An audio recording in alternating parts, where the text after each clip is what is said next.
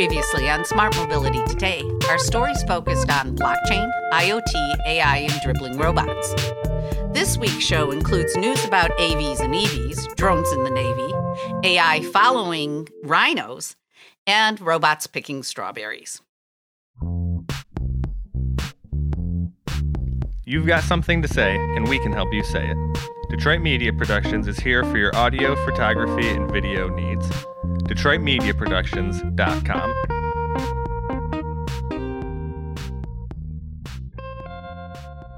Hi, this is Cindy Polakowski. One of the things I've enjoyed about the Smart Mobility studio near Detroit is looking out my window and seeing Ford's AV test vehicles learning how to navigate the area's curved streets and cul de sacs. It looks like I'll have to find a different pastime. After raising more than 3 billion to support such testing, both Ford and VW are withdrawing their funding and ultimately forcing the shutdown of Argo AI, the autonomous vehicle startup that began operations in 2016. While some of the startup's 2,000 employees may get a chance to find a position with VW or Ford, the move indicates how hard it has been to commercialize AVs and how expensive. According to experts like those at JD Power, prices of new and used vehicles will remain high for at least another six months. The silver lining is that they are not expected to go higher as industry experts foresee some relief from the parts shortages and supply chain issues that have been persistent in 2022. Pent up consumer demand matched with rising interest rates means that lots of people will have to wait while the industry deals with shortages in chips, wire harnesses, tires, and even brand badges. An interesting thing is happening at GM. While the Bolt EV has been expected to be retired, and while the company has been making a big deal of its Ultium battery technology and higher cost General Motors EVs, buyers are looking at gas prices, plus the price of everything else, and demand for the Bolt is way up. The Bolt EV and SUV Bolt EUV saw record sales in the third quarter. The demand is so strong that GM is increasing production from 44,000 this year to 70,000 next year. Plus, it is the best selling non Tesla EV in the US. According to Auto Trader's Brian Moody, you can't save money on gas if you spend 70,000 on a car.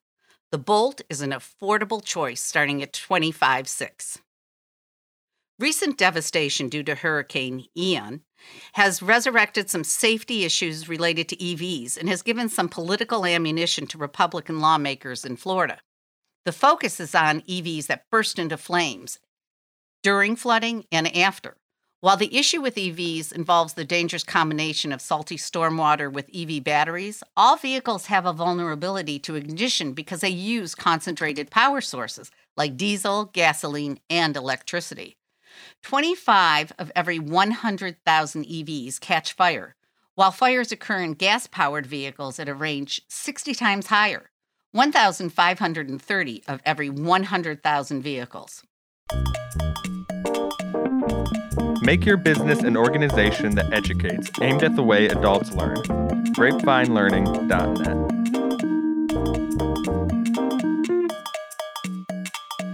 Since 2020, Congress has allocated 17 billion to help families better afford the cost of digital access. Now a probe has been opened into the practices of large service providers, focused on determining whether price hikes, speed cuts, and general fraud were part of the ways that companies like AT&T, Charter, Dish Network, T-Mobile, and Verizon acted in administering the program to provide relief during the pandemic. While some 49 million households have been eligible for assistance, about 30% are participating. And investigators want to know if the telecom giants work to make it harder for some people to participate. In addition, the investigation is looking for fraud. For example, of a group of 200,000 families getting benefits because they had a child in high poverty schools, 70% of those got a stipend without identifying that qualifying child or by naming a school 50 miles or more away from their home. According to budget documents reviewed by the MIT Technology Review, the U.S. Navy is working on AI enabled flocks of autonomous drones capable of overwhelming enemy air defenses or diving menacingly to disrupt ground forces. The project, named Superswarm, outlines in detail ways that the Navy would employ drone swarms in a battlefield situation. The budget and plan allows drones to launch from a variety of platforms like submarines or aircraft, with payloads ranging from explosives to electronic jammers or gear for the troops.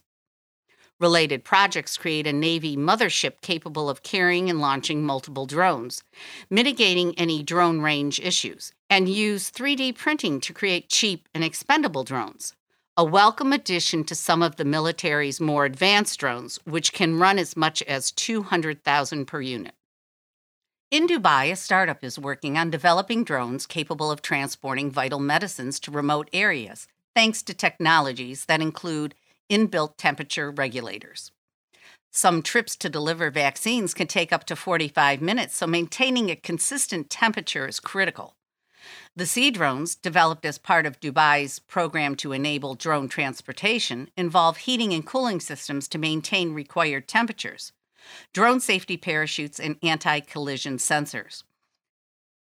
These new drones, combining technical capabilities that are not new, are expected to address the needs of transporting medications and human organs to areas where there is poor infrastructure, bad roads, or mountainous, hard to access regions.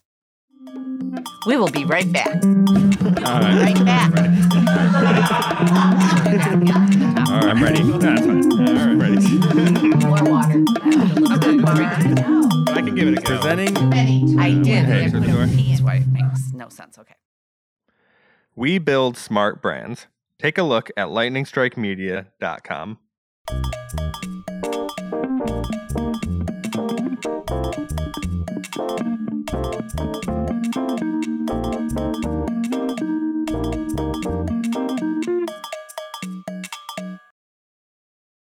Scientists in Zimbabwe found a better way to track endangered animals, but that better way was hard to scale. Zoe Jewell hired indigenous guides to help locate endangered rhinos and along the way understand an animal's gender, age, and diet. The practice was better than using radio collars because their use required immobilizing the rhinos, which brought other risks, including reducing the fertility for females. Due to Wild Track, a nonprofit established by Jewell, funding has been made available to use artificial intelligence to identify animal tracks using photos. This makes use of the skills offered by the human guides, but speeds up the process considerably, adding heavy data crunching capabilities to global conservation efforts. Worldwide, it is believed that AI will be an important tool in monitoring, understanding, and even predicting the next conservation challenge. Speaking at last week's inaugural Breakthrough Energy Summit in Seattle, Microsoft President Brad Smith said that most companies do not have the tools required to honor the climate pledges they have made. The 3,470 companies worldwide that have committed to a climate pledge demonstrates great intent. However, according to Smith, almost no company has the capacity to turn their pledge into progress. The conference was hosted by Breakthrough Energy, a climate innovation company founded by Bill Gates. Smith compared the gap between intention and change to progress on diversity. They believe that their good intentions will turn into progress, but you've got to be able to count, you've got to be able to measure, and you've got to put the systems and people in place to drive the change that you promised to make. California agriculture, which produces 90% of the strawberries consumed in the United States, is being challenged by both labor shortages and drought. Some recent tech innovation should help. In Denver, Tortuga AG Tech plans on using autonomous robots that can make decisions for themselves while farming in hydroponic fields, using up to 90% less water than what is required in traditional farming. And in New Zealand, Robotics Plus is launching an autonomous UGV, or unmanned ground vehicle, that uses a combination of vision systems and other technologies to sense the environment and prioritize agricultural tasks. The device will allow growers to rotate multiple tools on a configurable platform to perform the tasks that day, ranging from spraying and weed control to mulching, mowing, and crop analysis.